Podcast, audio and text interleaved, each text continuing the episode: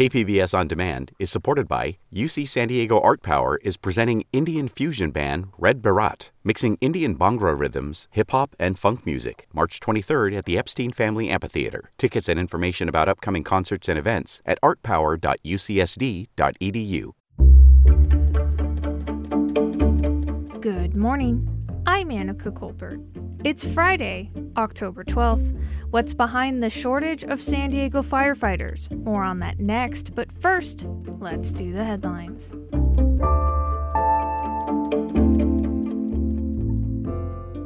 On Monday, Poway Unified School Board members voted unanimously to hold their next meeting online because of security concerns. Superintendent Dr. Marian Phelps said board members and their families are receiving death threats. She also described how protesters have terrorized school officials on district property and at their homes. Student School Board member Winnie Shu was at a meeting in October that was stormed by protesters and ended in arrests. She's also received threats numerous threats through my uh, board email um, regarding ma- mask mandates, vaccine mandates, regarding just the way that the district has been dealing with the coronavirus during this school year. Um, so it's definitely been harrowing as a senior in high school experiencing these things. Shu says school officials are merely following the state's public safety guidelines. As of Tuesday, more than 7,000 children ages 5 to 11 have gotten their first dose of COVID 19 vaccine. That's according to the county's latest data. They'll now be included in the county's overall vaccination count going forward. 81% of San Diego residents 5 and older have received at least one dose of COVID 19 vaccine. San Diego and Tijuana have won the designation of World Design Capital 2024. It's the first time the World Design Organization has awarded the designation to a binational region. The designation is meant to highlight the cross border region's approach to design as a vehicle for solving societal problems. From KPBS, you're listening to San Diego News Now. Stay with me for more of the local news you need. KPBS On Demand is supported by Marrokal Design and Remodeling, helping homeowners with their home remodeling needs. From ADUs to custom kitchen remodels and room additions, Marrokal Design and Remodeling designs and builds your dream home. Learn more at trustyourhometous.com.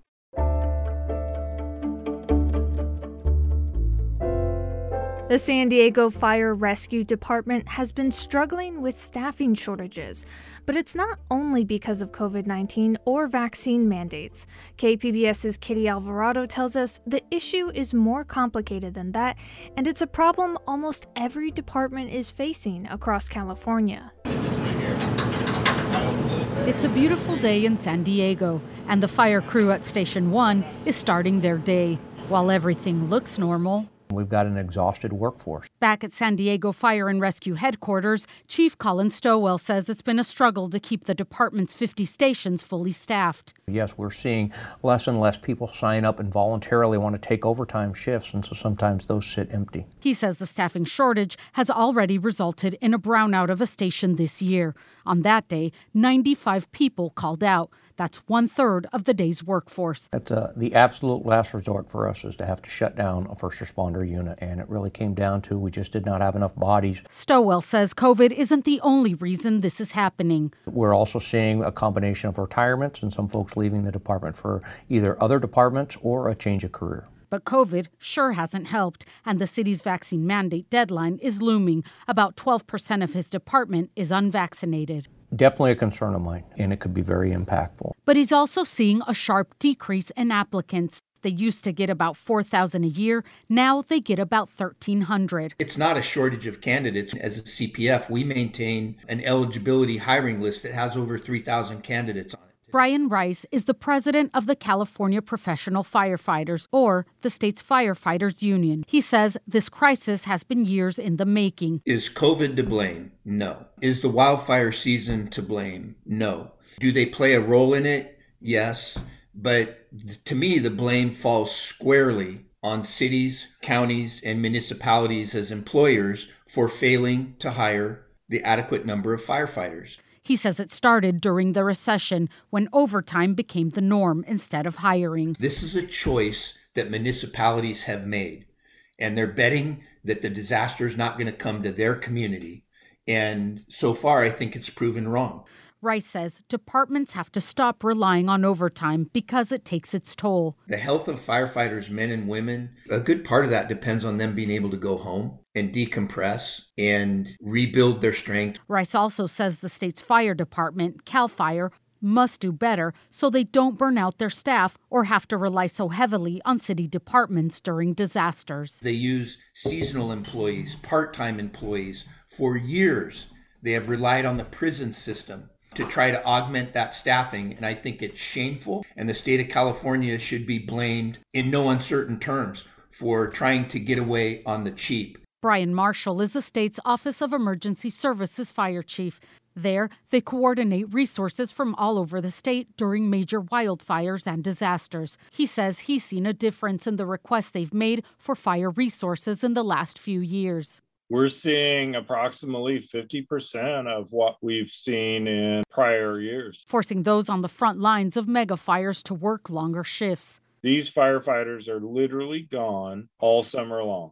And with COVID and year long fire season pushing departments to the breaking point, the question is will we have enough manpower if the big one hits during a mega fire or another disaster? It is a fear, I think, by all emergency managers that there will be simultaneous disasters across the state. And are we going to have enough resources when somebody calls 911 for help?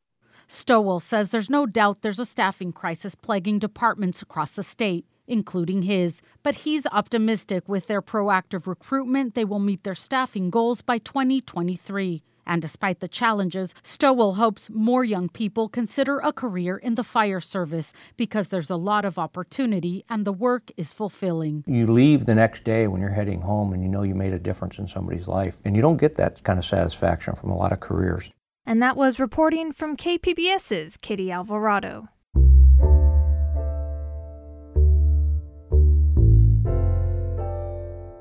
Yesterday was a Veterans Day for the books for a father and son who were reunited in San Ysidro after being separated for nearly two decades. KPBS's Alexandra Rangel has more from a deported veterans advocate who was finally able to return to the U.S. after winning a legal battle in the Supreme Court of California. Thank you, Lord Jesus. Hey, God. Welcome back to the United States. Welcome back. A long embrace with his son standing on American soil. It's the one gift Robert Vivar wanted to give his veteran son on Veterans Day. Incredible journey, a lot of uh, a lot of struggle, but uh, a lot of guidance from God. After winning a legal battle that lasted nearly two decades, Vivar was able to restore his lawful status in California and come back home. His son Bobby Vivar says there were times he doubted this day would come, but his dad never lost faith. I feel I got a ton of emotion right now. You know, I'm super excited. I can't wait to see him. You know, I can't wait for my for his granddaughters to be with them and you know hug them and you know because he you know he missed a lot. From birthdays to holidays, Vivar missed years with his family after pleading guilty to a shoplifting charge in 2002. Little did he know that plea would get him deported to Mexico, but a new state law allowed him to come back. The California Supreme Court finally issued a decision that set precedent and allowed him to vacate the conviction that was the reason why he was deported. Vivar's lawyer, Dane Schickman, says there are so many deportees with similar stories. So many people have been unjustly exiled from their families, people who are as American as anyone standing here. Robert Vivar is not a veteran, but was raised in a military family. While living in Tijuana, he became a voice for deported vets. We, we care for our families. That's why uh, I got so involved with deported veterans. Because even though, you know, uh, they were not my blood, but they're our family as well. Vivar serves as co director for United U.S. Deported Veterans and says he will not stop fighting to help vets who were deported. You know, just like uh, our logo on our, on our shirt, Leave No One Behind, which is the Marine logo. Uh, we're, uh, we don't leave no one behind. We're going to go back home. Hoorah! And that was reporting from KPBS's Alexandra Rangel. California is on the verge of having a license plate dedicated specifically to women veterans. KPBS's military reporter Steve Walsh says it would be more than just symbolic. The Foundation for Women Warriors hopes to pass another milestone. At the moment, California does not have a license plate honoring female veterans, says CEO Jody Grenier. There's been numerous incidents where a woman parks in a veteran spot and is often confronted saying that that spot's for a veteran when in fact she is the veteran. Uh, and so this is just another way for society to get on board and realize that women are serving in increasing numbers. It can be isolating, contributing to issues like veteran suicide. It can make it harder for women to demand changes in veterans' health care. At least 50 people need to sign up for the plate before it can be offered by the state. The Foundation for Women Warriors is asking people to sign up at their website. And that was KPBS military reporter Steve Walsh. Coming up, keeping arts education going for school children during the pandemic was no easy task for one nonprofit. We lost about 50% of our income uh, pretty quickly. We'll have more on that next, just after the break.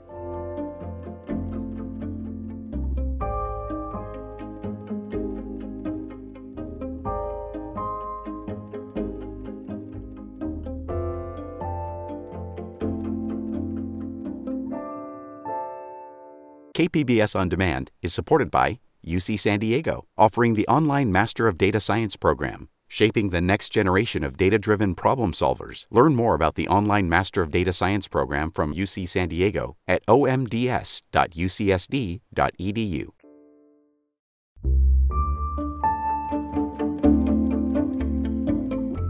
The pandemic has brought change to so many lives. Sometimes the change has led to rebirth. KPBS's John Carroll tells us about one local nonprofit that figured out how to survive during the pandemic to continue bringing the arts to schoolchildren across San Diego County. When you don't know what tomorrow's going to bring, you need something to bring you back and ground you. And that's what we get from the arts. That was Adrian Valencia last year in a story we did in the early days of the pandemic. Then and now, Valencia led an organization dedicated to bringing the arts to school children. What she didn't know at the time was the extraordinary challenge COVID would present.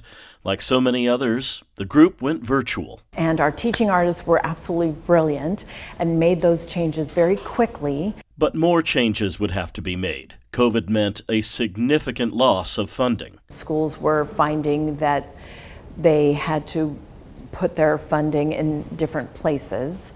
And so we lost about 50% of our income uh, pretty quickly. Valencia and her staff knew that for the organization to survive, some difficult decisions were ahead. We let go of our office space, and we've been working remotely since the end of October 2020.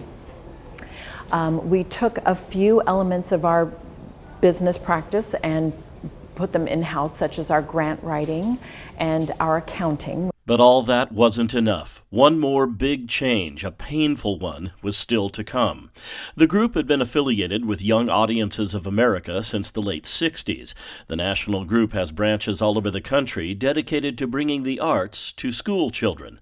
Valencia and her board decided retaining membership with young audiences just wasn't worth it. We just found that it made more sense for us to separate from them. Separating from young audiences meant change from top to bottom. The group rebranded itself. They're now known as Arts Education Connection San Diego. A new name, a new logo, but the mission has not changed. A dedicated group of teaching artists still share the arts with children through five disciplines music, theater, dance, visual, and literary arts. Sharing, teaching the arts to children during the darkest days of the pandemic revealed a silver lining. The separation from our friends and family was eased a bit by the kind of togetherness that only the arts can bring. And that really relates to our new name because the arts really do connect us to one another, connects us to history, connects us to science, connects us in so many different ways. As COVID recedes and arts education returns to libraries and classrooms, Adrian Valencia says she's more confident than ever about the future. You know, the whole rebranding thing was a very intense process. It has actually re energized us and re energized our name in the community. We interviewed Valencia in the Malcolm X Library, one of many locations where Arts Education Connection San Diego has conducted their programs. The process of returning to places like this is now underway. Many schools are very excited about having in person programming again, and so that is getting off the ground. Um, some venues are still requesting virtual programs, and so we will continue to do that. Continuing to do that takes financial support. If you'd like to help out, or if you're just curious about Arts Education Connection San Diego, you can check out their newly redesigned website, artsedsd.org. The first thing you'll see is their mission statement Arts are essential, learning is critical, and art in learning is transformative. And that was KPBS's John Carroll.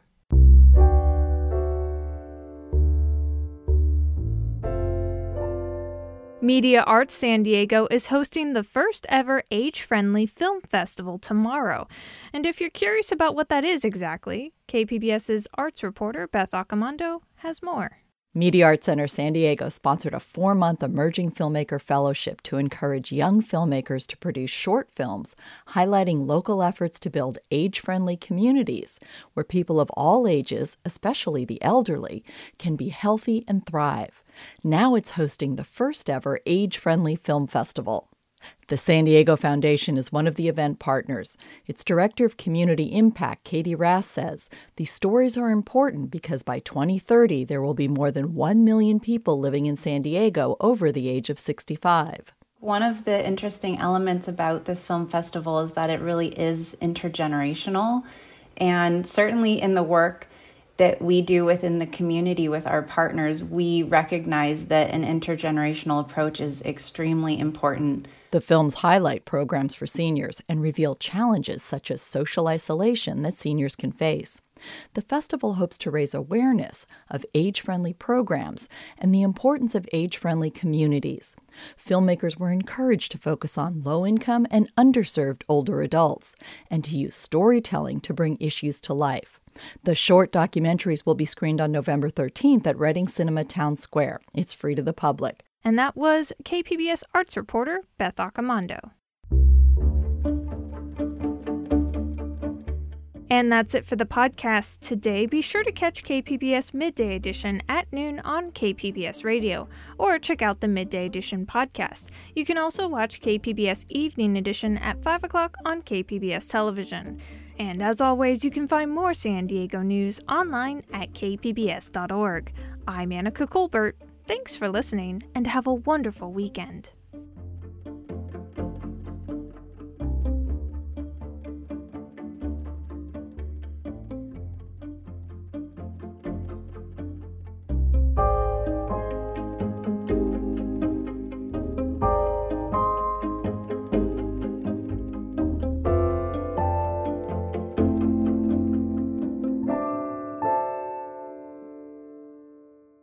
KPBS On Demand is supported by Under the Sun Foundation, presenting the Candlewood Arts Festival in Borrego Springs, featuring temporary public art projects that engage community and place. March 23rd. More at candlewoodartsfestival.org.